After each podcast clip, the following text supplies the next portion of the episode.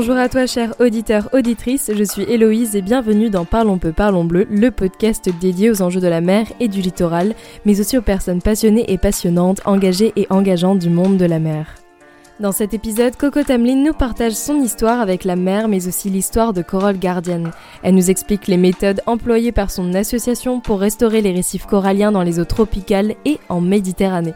Car oui, en Méditerranée aussi, nous avons des récifs coralliens. Mais alors, comment est-ce qu'on fait de la restauration corallienne et pourquoi c'est important et nécessaire de le faire?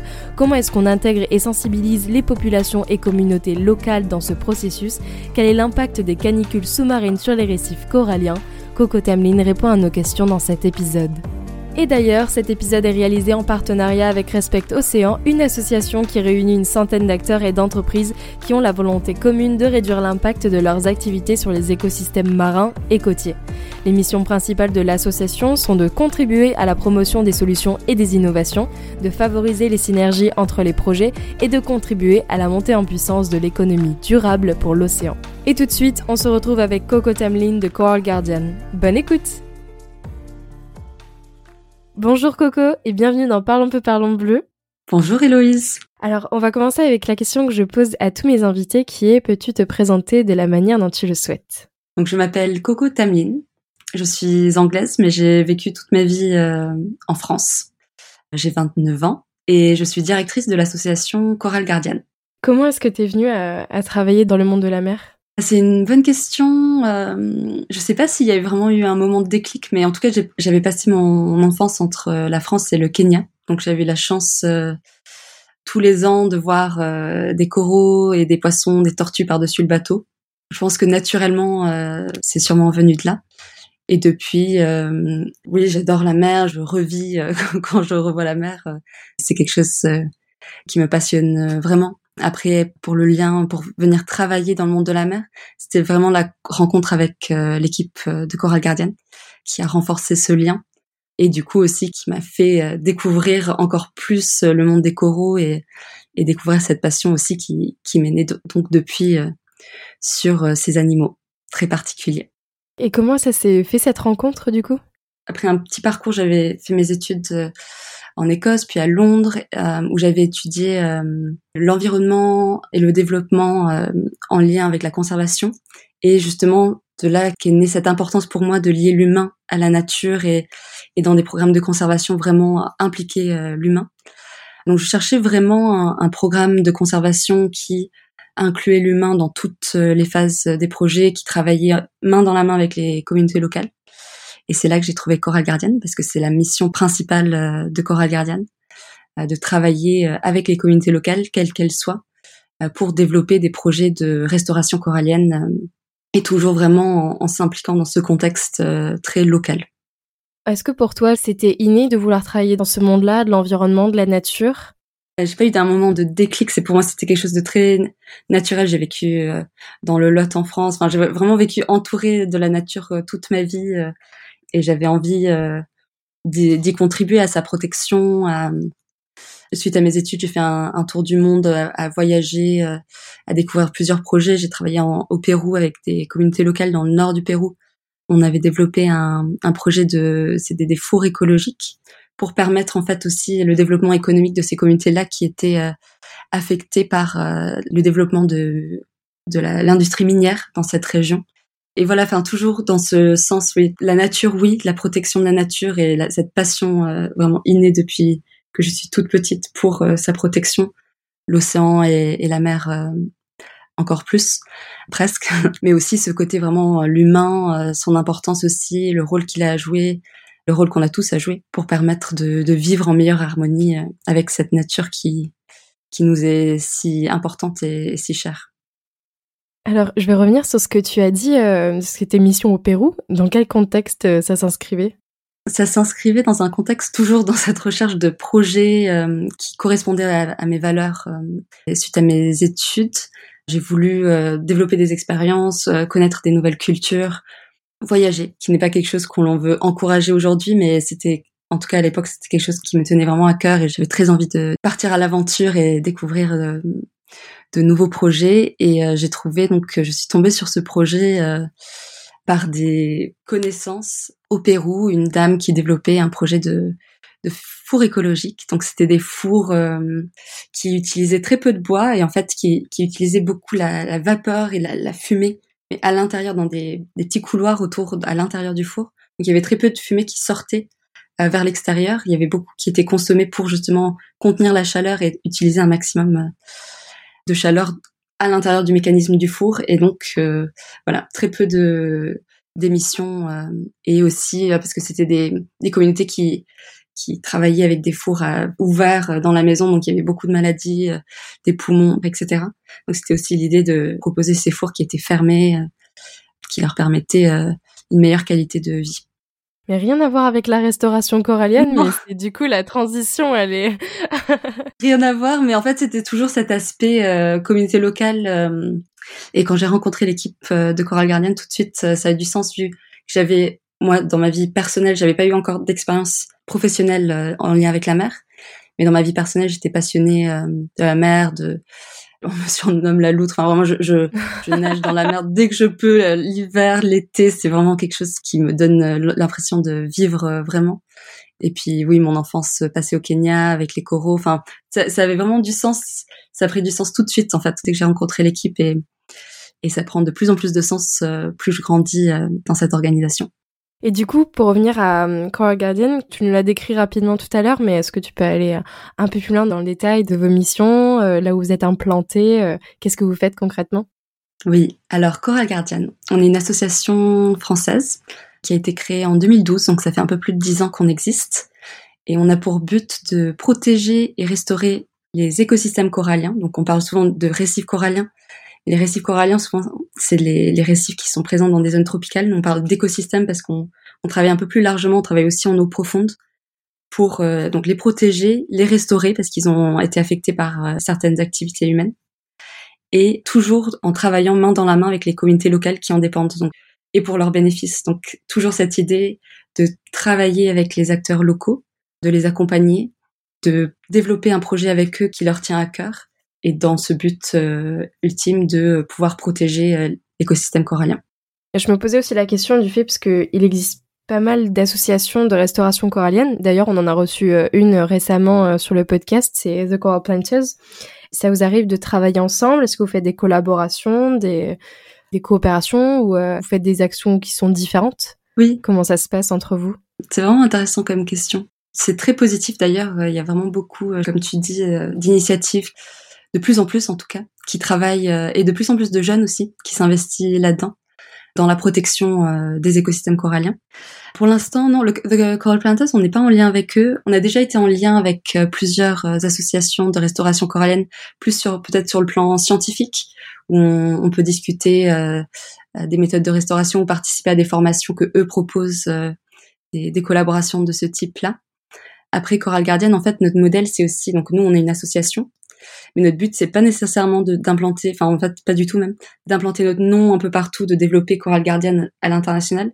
C'est plutôt de rester Coral Guardian, mais d'accompagner des associations qui existent déjà, comme tu l'as dit, qui ont déjà en fait un projet de restauration corallienne en tête, mais qui ont peut-être des points de blocage, euh, que ce soit euh, sur un niveau technique, scientifique, euh, de communication, financier, vraiment tout type d'accompagnement, on peut le proposer parce qu'on a quand même développé cette expérience de 10 ans on souhaite partager parce que c'est vrai que le monde associatif, on travaille tous pour la même cause, mais il y a un manque peut-être de lien des fois euh, ou de collaboration euh, qui est peut-être étonnant, mais en fait c'est la vie aussi. On est tous occupés, on, on est focalisé sur euh, la mission et les objectifs de chacun, et on essaye de casser ça justement en essayant de développer notre modèle dans ce sens et d'accompagner des associations pour que elles s'approprient leurs projets, deviennent autonomes, voilà, et comme ça avoir une sorte de d'effets dominos partout dans le monde où il y aurait de plus en plus d'initiatives euh, de restauration corallienne et qu'elles soient efficaces. Il y a cet aspect de transmission qui est très important chez vous, de Coral Guardian. Ce que j'ai noté aussi euh, en différence, c'est qu'il y a vraiment enfin, cette transmission au niveau des autres associations de restauration corallienne, mais aussi euh, des acteurs locaux pour leur transmettre le savoir, pour que les méthodes de, restauration corallienne puissent se perpétrer. Est-ce qu'il y a d'autres particularités dans l'assaut?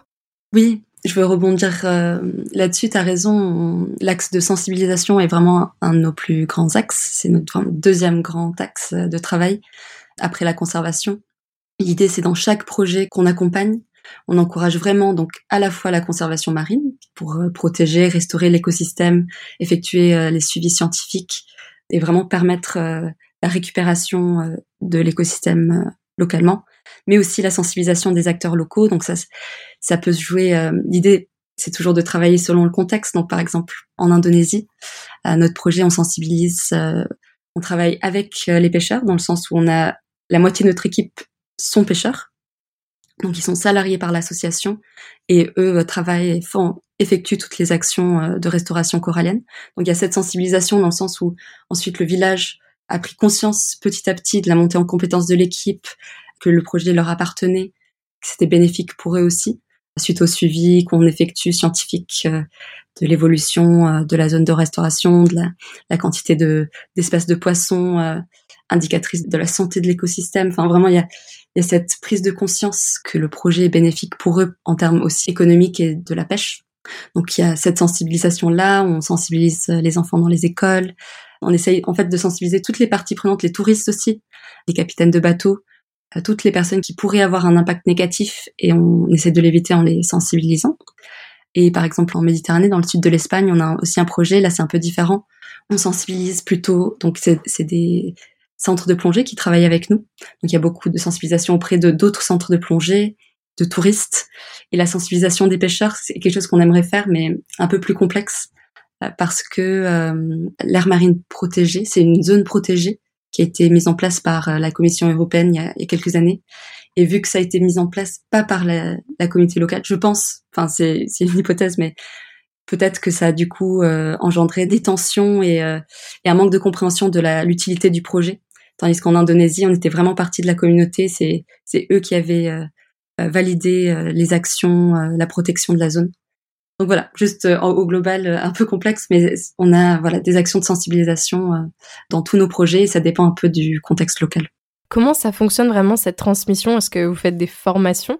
Comment vous adaptez ça justement aux communautés locales bah, en Indonésie et du coup en Espagne?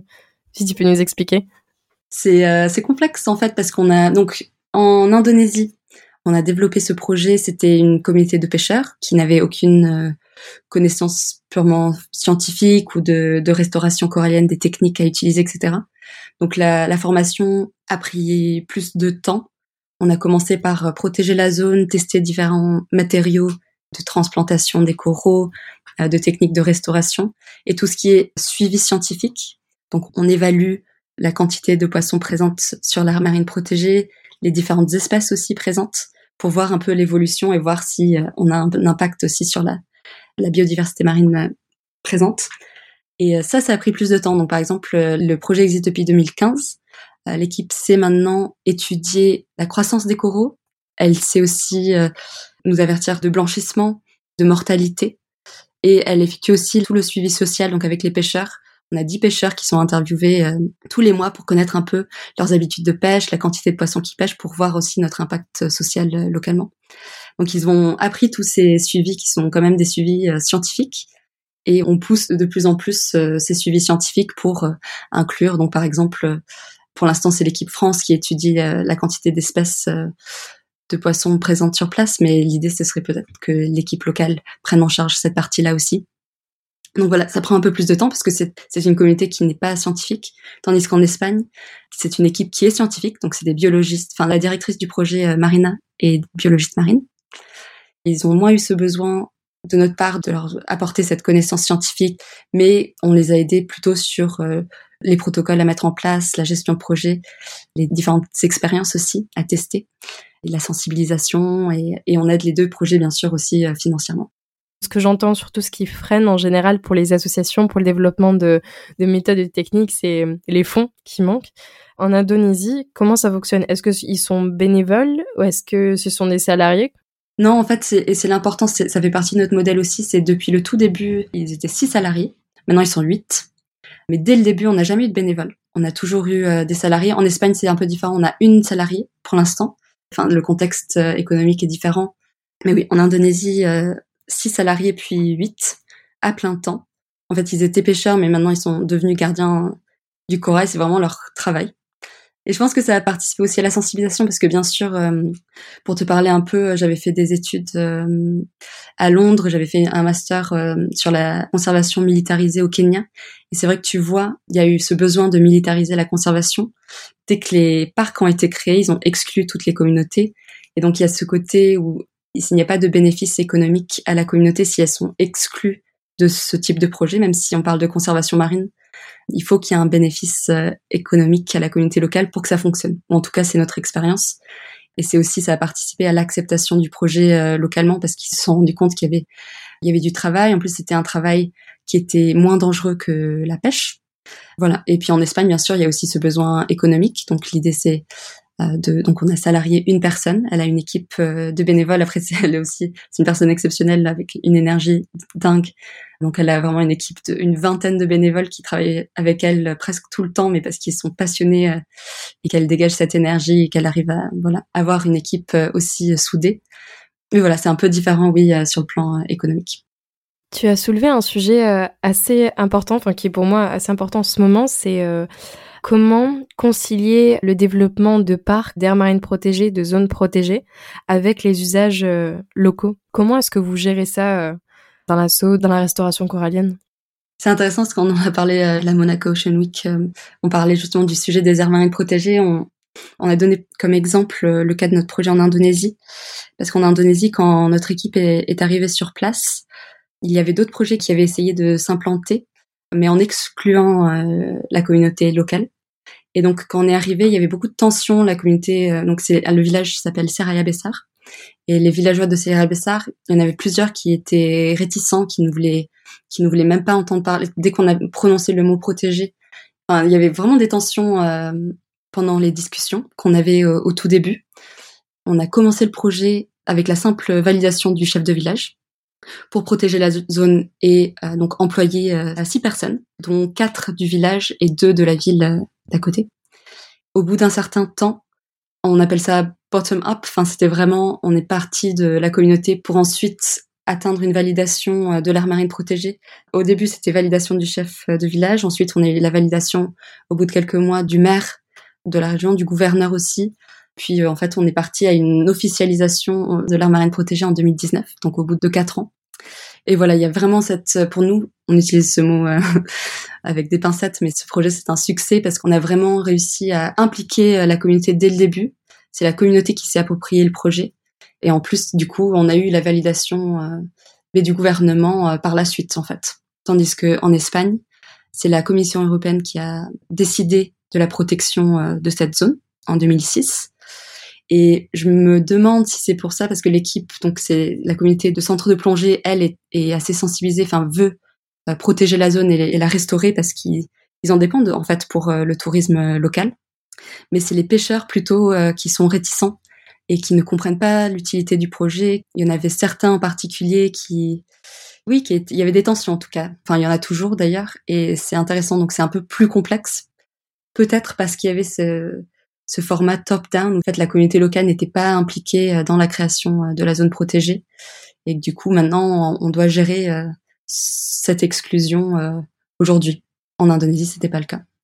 Donc mettre en place euh, ces aires marines protégées euh, de la manière bah, du coup euh, bottom-up, commençant par le local pour arriver bah, à l'international et pour aboutir au projet à l'inverse, c'est l'une des solutions pour concilier justement préservation du milieu et acceptation sociale au final.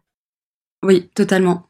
Et ça permet aussi en fait d'encourager les communautés locales à s'approprier elles-mêmes ces initiatives de conservation. Il s'agit quand même de leur propre territoire c'est important pour qu'un projet soit durable, qu'un projet puisse répondre à leurs besoins, à leur culture, à leur contexte local.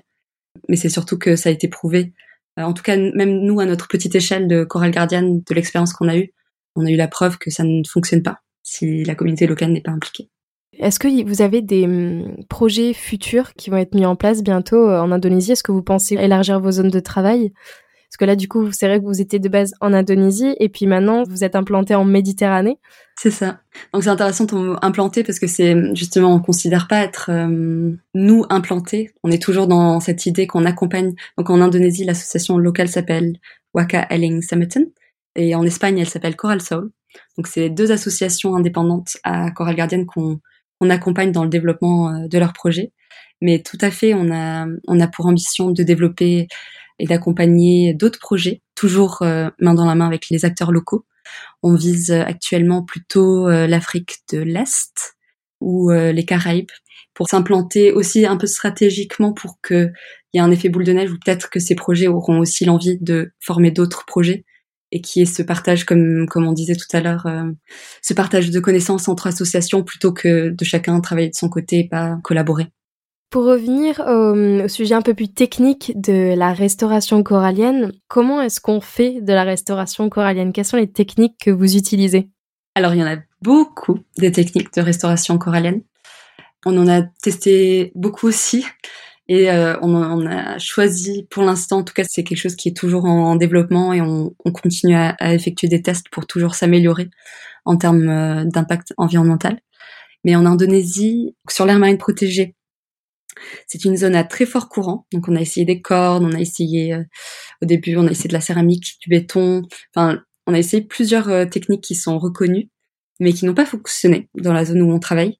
Ce qui a fonctionné, et pour l'instant ça a fonctionné parce qu'en en 5 ans on est à plus de 50 000 euh, coraux restaurés, euh, avec euh, un retour, on a 26 fois plus d'espèces de, poissons vraiment indicatrices de la santé de l'écosystème. Donc c'est il y a vraiment une évolution de la santé de l'écosystème. On utilise des tables métalliques très fines. Au début, on récupérait des boutures de coraux, donc des, fragments d'opportunité, on appelle ça, qui avait survécu à la pêche à la dynamite, parce que c'était la, problématique locale. La pêche à la dynamite qui a été utilisée suite à la Seconde Guerre mondiale et qui avait détruit ce, ce récif, mais totalement. Donc il n'y avait même pas un corail a besoin d'un substrat dur pour se développer. Le substrat était devenu poussiéreux. Donc on a dû reconstruire le substrat, on a développé des petites structures euh, très fines métalliques. On attachait ces, ces boutures euh, de coraux donc les coraux ont très bien réagi et même les tables métalliques se font maintenant coloniser par euh, des organismes éponges ou autres. Donc il y a vraiment cette cette réaction de l'écosystème qui est plutôt positive pour l'instant. Et voilà, donc ça c'est la technique en Indonésie. En Méditerranée, on utilise une résine euh, non toxique parce que pareil, là c'est pas un récif corallien dans le sens tropical où on a cette image du récif corallien avec les, les coraux qui sont enchevêtrés les uns sur les autres parce qu'il y a cette euh, compétition pour l'espace. Là c'est l'image euh, que je peux te donner, c'est plutôt des coraux un peu éparpillés. Et là on travaille sur une espèce en particulier qui est menacée d'extinction selon l'UICN qui s'appelle le corail chandelier Tenrophilia ramea, et qui est un magnifique euh, corail euh, orangé euh, arborescent qui est très affecté par l'abondant de matériel de pêche et qui se situe entre 30 et 40 mètres de profondeur, donc beaucoup plus technique. Les plongées sont beaucoup plus techniques, ils peuvent rester une heure maximum, tandis qu'en Indonésie, c'est en, ça se fait en apnée, en snorkeling.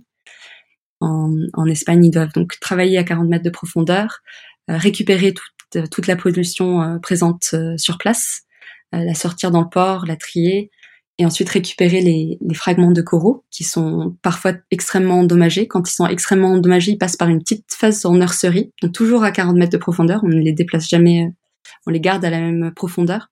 Sur des tables métalliques, la différence c'est que ces tables métalliques sont vraiment une, étape, parfois quelques semaines, parfois quelques mois, où on prend soin de ces coraux, on, les aide à se récupérer. Et une fois qu'ils ont récupéré une bonne santé, on les transplante là où ils ont été trouvés, euh, sur un, substrat nettoyé de toute pollution avec euh, une résine.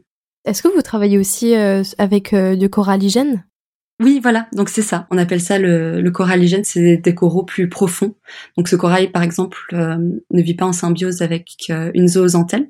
C'est la particularité des coraux. La majorité des coraux tropicaux qui vivent en symbiose avec une algue qui leur donne euh, leur couleur et qui euh, d'ailleurs est euh, la raison pour laquelle ils blanchissent, c'est que l'augmentation de la température de l'eau, le changement de la température de l'eau soudaine fait que le corail éjecte son algue, donc il blanchit et peut la récupérer, mais il peut aussi en mourir.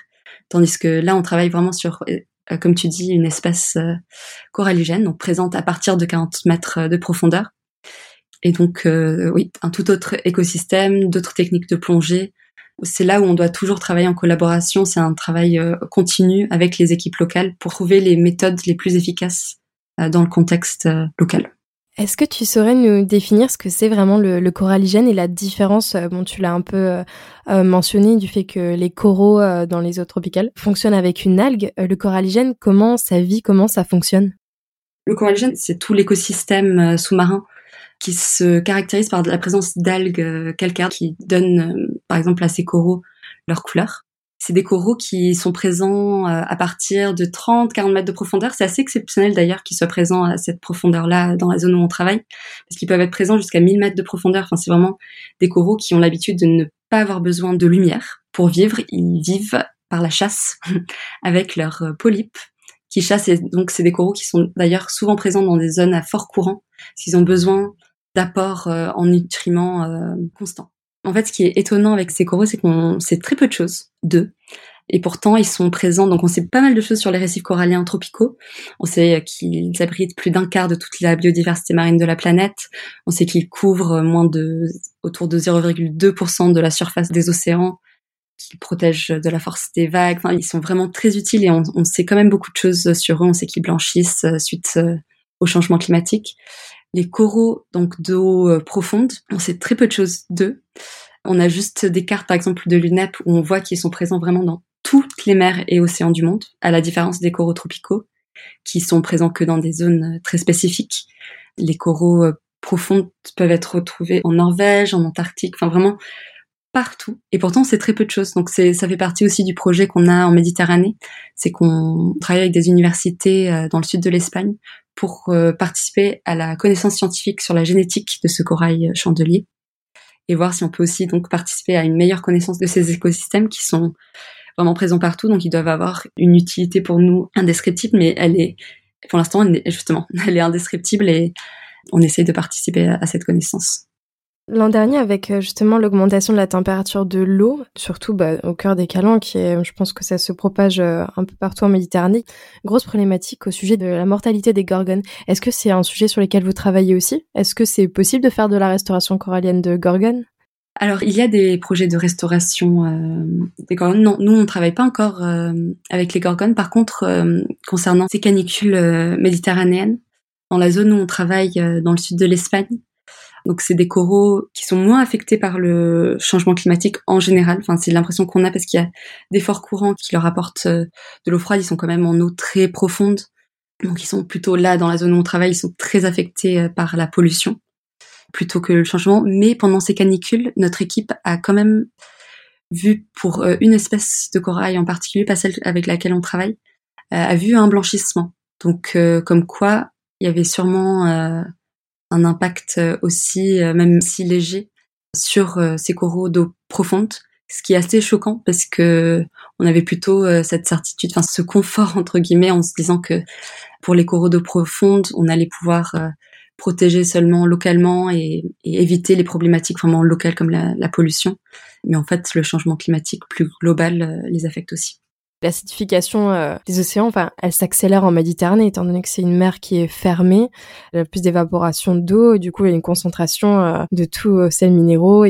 Est-ce qu'il y a une accélération des blanchissements méditerranéens? Est-ce que ça s'observe plus que dans les eaux tropicales? Ça c'est une question aussi que je me pose.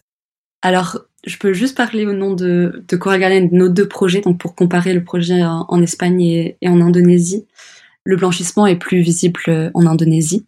Euh, par contre, on a quand même aussi euh, remarqué donc le blanchissement, c'est pas forcément que le changement de température de l'eau, ça peut aussi être un stress autre qui peut être même naturel, un stress qu'a subi le corail. Donc c'est ça aussi qu'on étudie au quotidien pour essayer de comprendre pourquoi, quand on voit un blanchissement, pourquoi il a eu lieu. On étudie la température de l'eau, mais aussi la compétition pour l'espace, parce que peut-être qu'il y a trop de compétition pour l'espace entre les coraux qui leur crée un stress aussi. Voilà, il y a beaucoup de facteurs qui doivent être euh, pris en compte. En tout cas, nous, on a remarqué beaucoup plus de blanchissement sur notre projet en Indonésie que sur le projet en Espagne où il y en a pas. Il y a juste eu ce cas pendant les canicules d'un corail et encore, ce n'était pas le corail sur lequel nous on travaille, l'espèce de corail qui a blanchi.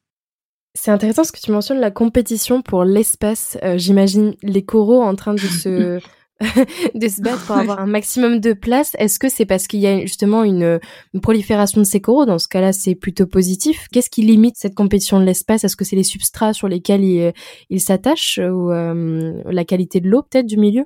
Oui, donc ça c'est quelque chose de naturel euh, au sein des récifs coralliens. Là en particulier, je parlais de la compétition de l'espace de notre parce que c'est aussi nos techniques. Ça nous permet d'analyser nos techniques de restauration et voir si on devrait plus ou moins espacer euh, les coraux qu'on transplante pour leur donner euh, plus de place vu que ça reste un, un écosystème. Même si on parle de restauration, on, malheureusement on ne restaurera jamais un récif à, son état naturel dans la manière comme ça quand, quand on essaie de, de l'accompagner dans sa restauration, ça reste un récif artificiel.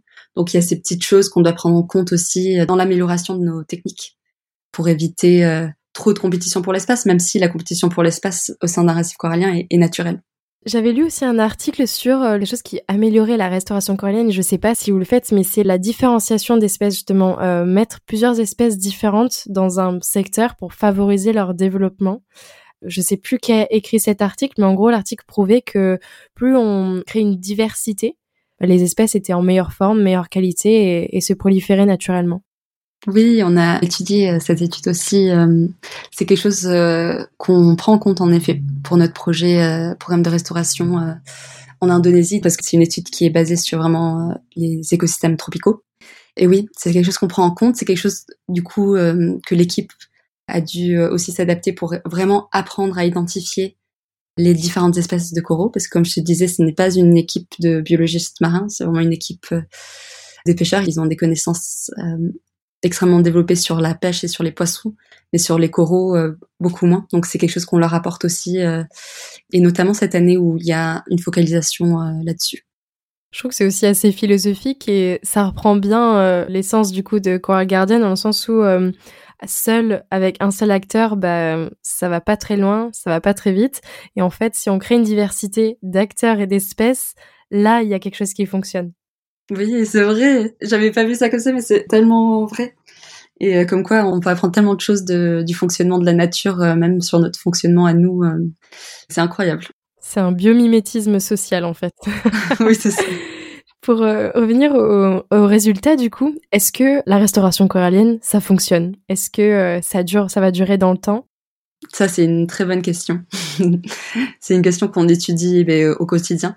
C'est vrai que hum, chez Coral Guardian, on fait attention à ne pas dire que la restauration, c'est la solution. On parle de restauration en premier lieu comme outil de sensibilisation, donc vraiment dans le sens de recréer un écosystème qui fonctionne entre l'humain et la nature, faire participer les communautés locales sur un projet de protection et de restauration corallienne. C'est ce qu'il y a de plus valorisant dans un projet euh, comme ça. Après, on a quand même des résultats euh, positifs, que ce soit en termes biologiques.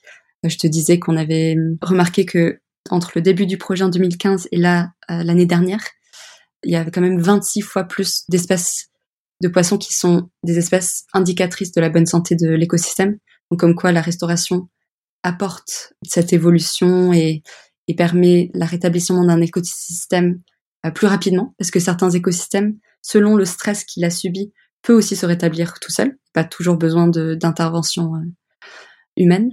Et par exemple, en Méditerranée, il y a eu besoin d'intervention humaine dans le sens où la pollution, c'était des filets fantômes, euh, beaucoup de matériel de pêche très lourd et très impressionnant qui était perdu et, et implanté dans ce dans ce sol qui écrasait dans ce sol qui écrasait les les coraux qui se retrouvaient enchevêtrés dedans et qui finissaient par soit les casser soit les les enfouir dans le sol. Donc il y avait ce besoin de retirer cette pollution et ensuite pour but d'accélérer la restauration en prenant soin des coraux en les en les retransplantant euh, sur la zone. Euh, donc voilà c'est une sorte d'accélération euh, de la récupération de l'écosystème. L'écosystème dans certains cas peut se rétablir tout seul. Mais c'est aussi un outil de sensibilisation, c'est quelque chose qu'on aime vraiment beaucoup mettre en avant parce que ça permet de faire prendre conscience aux différentes parties présentes localement, que ce soit des pêcheurs, des, touristes, des, centres de plongée, même des enfants dans des écoles, pour montrer l'importance de l'écosystème pour leurs moyens de vie, mais aussi à l'international, montrer à quel point les coraux sont, sont importants pour euh, la bonne santé de nos océans, pour la bonne santé de notre planète. C'est vrai que c'est une question que j'ai pas posée parce qu'on a déjà fait un épisode dessus, on y a répondu, mais euh, la raison pour laquelle on fait de la restauration corallienne, c'est euh, aussi parce que du coup, les coraux sont un indicateur de bonne santé de l'océan, de la mer, et aussi mettre plusieurs services écosystémiques. Est-ce que tu peux nous en parler? Oui, bien sûr. Donc les coraux, pourquoi ils sont importants et pourquoi on devrait s'en soucier même si on habite à Paris? Le corail, c'est donc c'est un animal dans les zones tropicales qui est constructeur de récifs. Et ces récifs, euh, donc, ils abritent un quart de toute la biodiversité marine présente sur notre planète. Donc c'est quand même, sans les coraux, on perdrait un quart de la biodiversité marine, ce qui est énorme. Il y a plus de 500 millions de personnes qui en dépendent directement pour vivre. Rien que dans le triangle de corail dans lequel on travaille, euh, donc qui inclut l'Indonésie, cette zone qui abrite 76% des espèces de coraux, il y a quand même 95% des personnes qui vivent dans ce triangle de corail qui vivent près de la mer, donc qui dépendent de ces écosystèmes, que ce soit pour le tourisme, pour la pêche, pour euh, voilà alimentation ou euh, pour des raisons économiques, mais aussi pour de la protection euh, de l'érosion. Un récif corallien casse, enfin qui il réduit 90% de la puissance d'une vague, donc c'est quand même très important en termes de protection des côtes. Ça c'est un peu les, les grands chiffres des coraux tropicaux, mais pour remettre en valeur les coraux d'eau profonde, les coraux d'eau froide, dont on parle toujours très peu, et parce qu'on sait très peu de choses d'eux, mais on sait quand même qu'une zone avec des coraux d'eau froide euh, présente 29 fois plus de vie, donc de biodiversité marine, qu'une zone sans coraux. Donc il y a quand même, ils sont présents partout. Donc il y a quand même de grandes chances qu'ils sont aussi très importants pour la bonne santé de nos océans et, et pour nous, du coup, aussi. Donc euh, un gain de biodiversité, un gain économique, un gain de sécurité aussi. C'est pourquoi on restaure euh, les coraux. Et plus difficile à quantifier, mais aussi cette importance culturelle, sociale, euh, localement, qui dépend aussi à chaque fois de la communauté, mais c'est aussi quand même important. C'est comme l'importance culturelle des océans aussi plus largement. D'où ta question superbe du début. Enfin, pourquoi travailler pour la mer? Quel est le lien qu'on a avec la mer? Je pense qu'on a tous un lien avec la mer, mais des fois on l'a pas encore euh, trouvé. Mais ce lien, euh, je pense qu'il est euh, en chacun de nous inné puisque quelque part on vient tous de là. On a tous une art des mers en nous, je pense. De toute façon, ce lien avec les culturels et patrimoine, c'est aussi pourquoi vous incluez les acteurs locaux dans les processus de restauration corallienne. Exactement. Écoute, on arrive à la fin de cet épisode. Une petite dernière question pour euh, Coral Guardian. Comment est-ce qu'on peut vous aider? Comment est-ce que, pour ceux qui souhaitent euh, faire de la restauration corallienne, pour ceux qui souhaitent peut-être rejoindre Coral Guardian, comment est-ce qu'on peut faire? Oui, alors il y a plein de choses qu'on peut faire. Vous êtes une association euh, locale et que vous avez envie de développer un projet de restauration corallienne. Vous pouvez nous contacter via notre site internet. Donc on a un programme qui s'appelle le Blue Center vous pouvez candidater et en étudiant votre candidature, on pourra vous proposer un accompagnement qu'il soit euh, technique, euh, en communication scientifique, euh, même financier. Ça dépend vraiment de, de chaque projet, mais on, encourage vivement les associations à nous contacter si elles ont besoin d'accompagnement.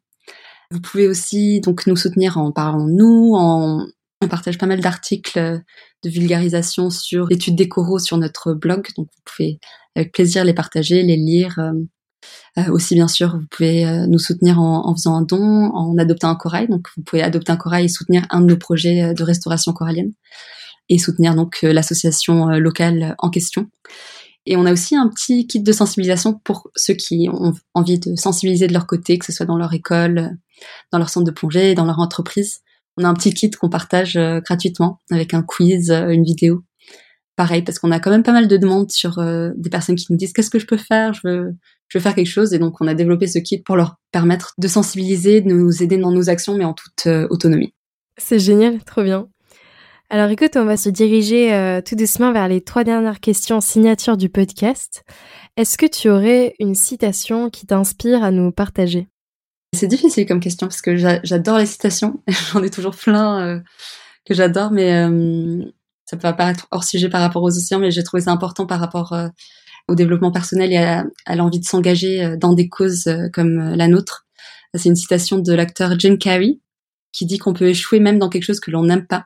Donc autant faire ce qui nous plaît. Et dans le sens professionnel, je trouve ça important parce que des fois on a du mal à se lancer, on pense que c'est idéaliste d'essayer de, de s'engager dans une cause qui nous tient vraiment à cœur et je pense que enfin, j'encourage en tout cas les jeunes et je vois qu'il y en a de plus en plus donc c'est génial à s'engager pour des causes euh, comme la nôtre et parce que ça marche. Il y a une essence des métiers passion en ce moment. Oui, euh, c'est incroyable. génial et c'est. Est-ce que tu aurais euh, un ouvrage, une œuvre, un film, un documentaire que tu aimes et que tu aimerais partager? Oui, donc pareil, il y en a tellement, dur de choisir, mais il y a un article qui m'a marqué ces dernières semaines qui a été rédigé par le New York Times c'est quand même une note assez positive sur le fait qu'on parle de plus en plus de changement climatique. Il une, donc il y a beaucoup de choses à faire. Donc euh, vraiment, euh, il y a une urgence, et, mais c'est quand même positif qu'on en parle autant et que ce soit maintenant euh, vraiment très bien transmis dans les médias, mais qu'il y a peut-être un manque en termes de perte de biodiversité au-delà du changement climatique, qu'on en parle beaucoup moins en tout cas, comme la, il y a eu la COP sur la biodiversité euh, à Montréal en fin d'année dernière et il comparait justement la, la, présence médiatique de cette conférence et d'ailleurs, j'ai participé aussi euh, à la fresque océane hier pour la première fois. Je sais que tu l'as aussi euh, interviewé. Oui, Alice euh, Vito. Alice, voilà. J'embrasse et qui ont fait beaucoup. oui, c'était très intéressant et puis ça m'a aussi marqué qu'elles disent que la surpêche est la cause principale de, de destruction ou d'impact négatif sur la biodiversité marine dans le monde. Et je pense que c'est très positif qu'on parle autant de changement climatique et qu'il faut continuer à en parler et, à développer des solutions euh, pour cette cause-là, mais qu'il faut aussi peut-être euh, revaloriser le sujet de la perte de biodiversité parce que c'est quelque chose, en tout cas nous, à l'échelle de Coral Garden, qui nous affecte beaucoup dans nos projets. Euh, donc les techniques de pêche destructrice, l'impact que ça a eu en Indonésie et aussi la présence de pollution en Méditerranée. Et qu'il faut continuer à mettre en avant ces problématiques parce qu'on a tous un rôle à jouer là-dedans et, c'est voilà, c'est vraiment important qu'on travaille sur les deux euh, en parallèle. Petite parenthèse, que c'est vrai qu'on a parlé de l'acidification des océans, des canicules euh, méditerranéennes et même océaniques, d'autres impacts sur les récifs coralliens et aussi les techniques de pêche. Je sais que au Sri Lanka, on voyait les pêcheurs tirer des kilomètres et des kilomètres de filets en fait, mais qui raquaient tout le le littoral, toute la côte et du coup qui embarquaient mais tous les coraux, tout ce qu'il y avait sur les fonds en fait. Et puis pour parler des coraux d'eau froide, d'eau profonde, je crois que c'est plus de 50%. Il y a eu en Norvège plus de 50% des fonds coralligènes qui ont été détruits à cause de la pêche au chalut. Donc c'est vrai que c'est c'est quand même quelque chose d'extrêmement euh, grave. Il faut en parler. Cet article euh, mettait ça en avant. Je trouvais ça vraiment euh, intéressant. Et pour finir, question la plus importante du podcast. Pour toi, la mer, qu'est-ce que c'est? Qu'est-ce que ça t'évoque? La mer, c'est beaucoup de choses, mais c'est pour moi c'est l'immensité, c'est la vie, c'est la puissance et en même temps c'est la fragilité, euh, c'est les embruns, c'est la fraîcheur. C'est pour moi c'est vraiment la vie, la mer. Quand je vois la mer, je vois, je comprends, j'ai l'impression de comprendre la vie. Ça donne une perspective sur la vie, ça te fait sentir tout petit. Et quand tu vois toute la biodiversité, quand tu, commences à étudier ce qui est présent sous cette surface qui paraît euh, si lisse et et si vide presque, c'est c'est impressionnant. Enfin vraiment c'est voilà, peut-être que c'est ça. Impressionnant la mer pour moi, c'est Bien, merci pour cette superbe définition. non, mais c'est fou, mais cette euh, dichotomie entre puissance, légèreté, euh, vide, mais aussi euh, quelque chose qui apaise, je la retrouve dans beaucoup de définitions. en tout cas, merci Coco pour ce partage. J'ai passé un super bon moment. Merci Louise. Et de toute façon, le sujet de la restauration corallienne, je trouve ça passionnant. c'est trop bien. merci à toi pour ton invitation, pour ton temps, et j'ai aussi passé un super moment à échanger avec toi. Super. Eh bien, à bientôt peut-être. Oui, à bientôt. Merci. Et voilà, c'est la fin de cet épisode et j'espère qu'il t'a plu. Je remercie grandement Coco Tamlin pour avoir partagé l'émission de Coral Guardian pour la restauration corallienne. J'ai vraiment apprécié échanger avec Coco Tamlin, surtout au sujet de l'intégration et la sensibilisation des communautés locales dans les méthodes de restauration corallienne, mais aussi à propos des récifs coralliens en Méditerranée, qui ont subi l'été dernier une canicule sous-marine qu'il ne faut pas minimiser. Parlons peu, parlons bleu, c'est ça. Ce sont des personnes passionnées et passionnantes, engagées et engageantes pour le monde de la mer. Alors si toi aussi tu souhaites contribuer aux missions de Coral Guardian, n'hésite pas à aller jeter un coup d'œil sur le site internet ou à partager cet épisode autour de toi. Je remercie aussi l'équipe de Parlons peu, parlons bleu pour leur contribution à cet épisode, Émilie Riclet et Ella Etienne en co-rédaction et Alan Le Carnock en montage son. Et si le podcast te plaît, n'oublie pas de nous suivre sur les réseaux Twitter, Facebook et Instagram et de mettre un petit like ou un commentaire sous cet épisode, ça nous fera super plaisir et en plus, ça permet au podcast de gagner en visibilité. Sur ce, je te dis à bientôt dans un nouvel épisode. Ciao